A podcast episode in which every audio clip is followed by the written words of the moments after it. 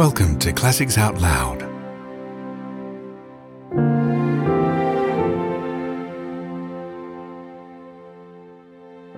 The Wonderful Wizard of Oz by L. Frank Baum.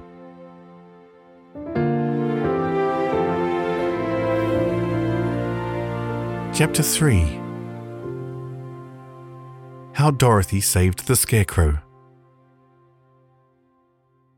When Dorothy was left alone, she began to feel hungry. So she went to the cupboard and cut herself some bread, which she spread with butter. She gave some to Toto, and taking a pail from the shelf, she carried it down to the little brook and filled it with clear, sparkling water.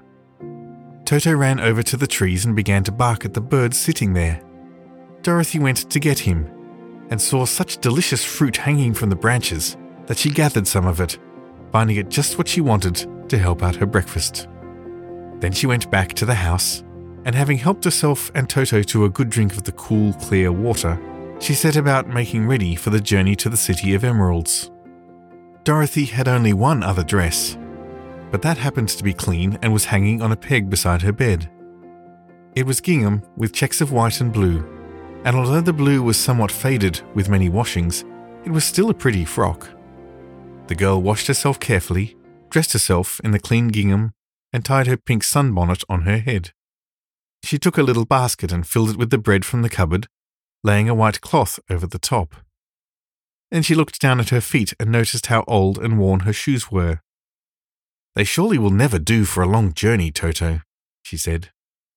And Toto looked up into her face with his little black eyes and wagged his tail to show he knew what she meant. At that moment, Dorothy saw lying on the table the silver shoes that had belonged to the Witch of the East.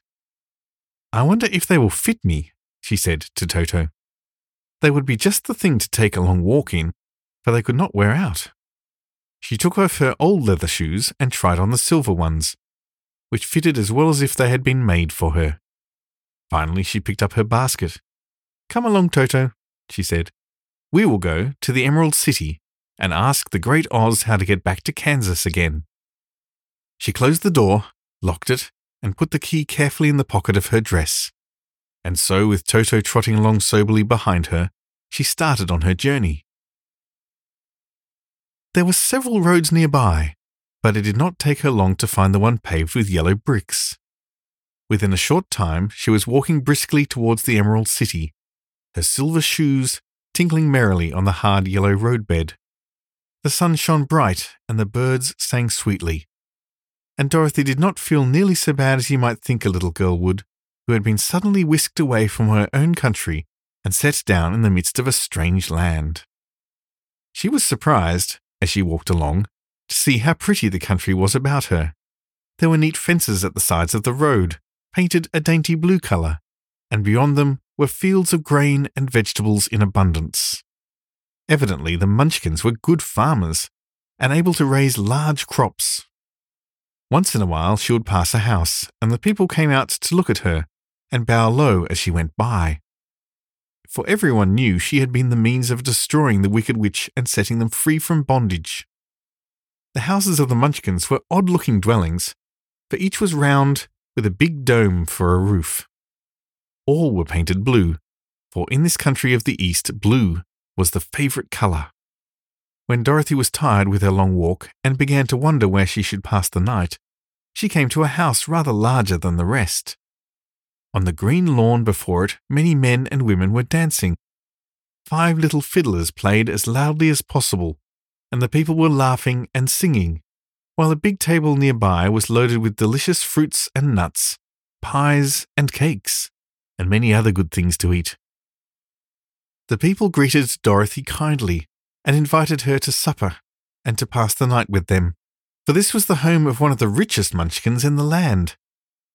And his friends were gathered with him to celebrate their freedom from the bondage of the Wicked Witch. Dorothy ate a hearty supper and was waited upon by the rich munchkin himself, whose name was Boq. Then she sat upon a settee and watched the people dance. When Boq saw her silver shoes, he said, You must be a great sorceress. Why? asked the girl. Because you wear silver shoes and have killed the wicked witch. Besides, You have white in your frock, and only witches and sorceresses wear white. My dress is blue and white checked, said Dorothy, smoothing out the wrinkles in it. It is kind of you to wear that, said Boq. Blue is the colour of the Munchkins, and white is the witch colour, so we know you are a friendly witch. Dorothy did not know what to say to this, for all the people seemed to think her a witch, and she knew very well she was only an ordinary little girl who had come by the chance of a cyclone into a strange land. When she had tired watching the dancing, Boq led her into the house, where he gave her a room with a pretty bed in it.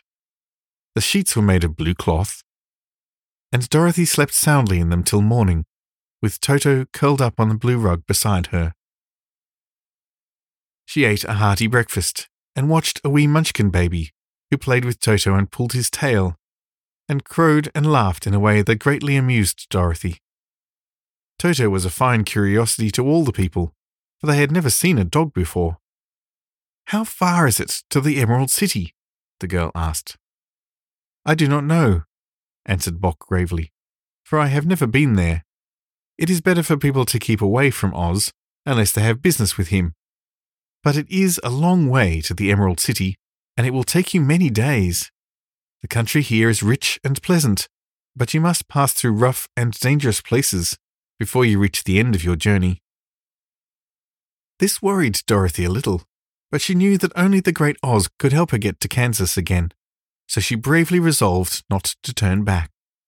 She bade her friends goodbye and again started along the road of yellow brick. When she had gone several miles, she thought she would stop to rest, and so climbed to the top of the fence beside the road and sat down. There was a great cornfield beyond the fence, and not far away she saw a scarecrow, placed high on a pole to keep the birds from the ripe corn.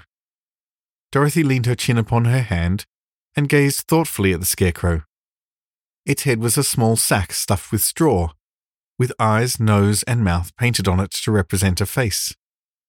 An old pointed blue hat that had belonged to some munchkin was perched on his head, and the rest of the figure was a blue suit of clothes, worn and faded, which had also been stuffed with straw. On the feet were some old boots with blue tops, such as every man wore in this country, and the figure was raised above the stalks of corn by means of the poles stuck up its back. When Dorothy was looking earnestly into the queer painted face of the scarecrow, she was surprised to see one of the eyes slowly wink at her. She thought she must have been mistaken at first, for none of the scarecrows in Kansas ever wink, but presently the figure nodded its head to her in a friendly way. Then she climbed down from the fence and walked up to it, while Toto ran around the pole and barked. Good day, said the Scarecrow in a rather husky voice. Do you speak? asked the girl in wonder. Certainly, answered the Scarecrow. How do you do? I'm pretty well, thank you, replied Dorothy politely. How do you do? I'm not feeling well, said the Scarecrow with a smile, for it is very tedious being perched up here night and day to scare away crows. Can't you get down? asked Dorothy. No, for this pole is stuck up my back. If you will please take away the pole, I shall be greatly obliged to you. Dorothy reached up both arms and lifted the figure off the pole. For being stuffed with straw, it was quite light. Thank you very much, said the Scarecrow. When he had been set down on the ground, I feel like a new man. Dorothy was puzzled at this, for it sounded queer to hear a stuffed man speak, and to see him bow and walk along beside her. Who are you? asked the Scarecrow, when he had stretched himself and yawned. And where are you going? My name is Dorothy, said the girl, and I'm going to the Emerald City to ask the Great Oz to send me back to Kansas. Where is the Emerald City? he inquired, and who is Oz? Why, don't you know? she returned in surprise. No, indeed, I don't know anything. You see, I am stuffed, so I have no brains at all he answered sadly. Oh, said Dorothy. I'm awfully sorry for you. Do you think, he asked, if I go to the Emerald City with you, that Oz would give me some brains? I cannot tell, she returned, but you may come with me, if you like. If Oz will not give you any brains, you will not be any worse off than you are now. That is true, said the Scarecrow. You see, he continued confidently, I don't mind my legs and arms and body being stuffed, Because I cannot get hurt. If anyone treads on my toes or sticks a pin into me, it doesn't matter, for I can't feel it. But I do not want people to call me a fool, and if my head stays stuffed with straw instead of with brains, as yours is, how am I ever to know anything? I understand how you feel, said the little girl, who was truly sorry for him. If you will come with me, I'll ask Oz to do all he can for you. Thank you, he answered gratefully. They walked back to the road. Dorothy helped him over the fence, and they started along the path of yellow brick for the Emerald City. Toto did not like this addition to the party at first. He smelled around the stuffed man as if he suspected there might be a nest of rats in the straw, and he often growled in an unfriendly way at the scarecrow.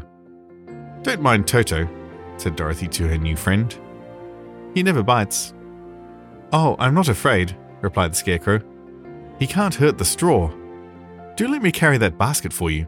I shall not mind it, for I can't get tired. I'll tell you a secret, he continued as he walked along. There is only one thing in the world I am afraid of. What is that? asked Dorothy. The Munchkin farmer who made you? No, answered the Scarecrow. It's a lighted match.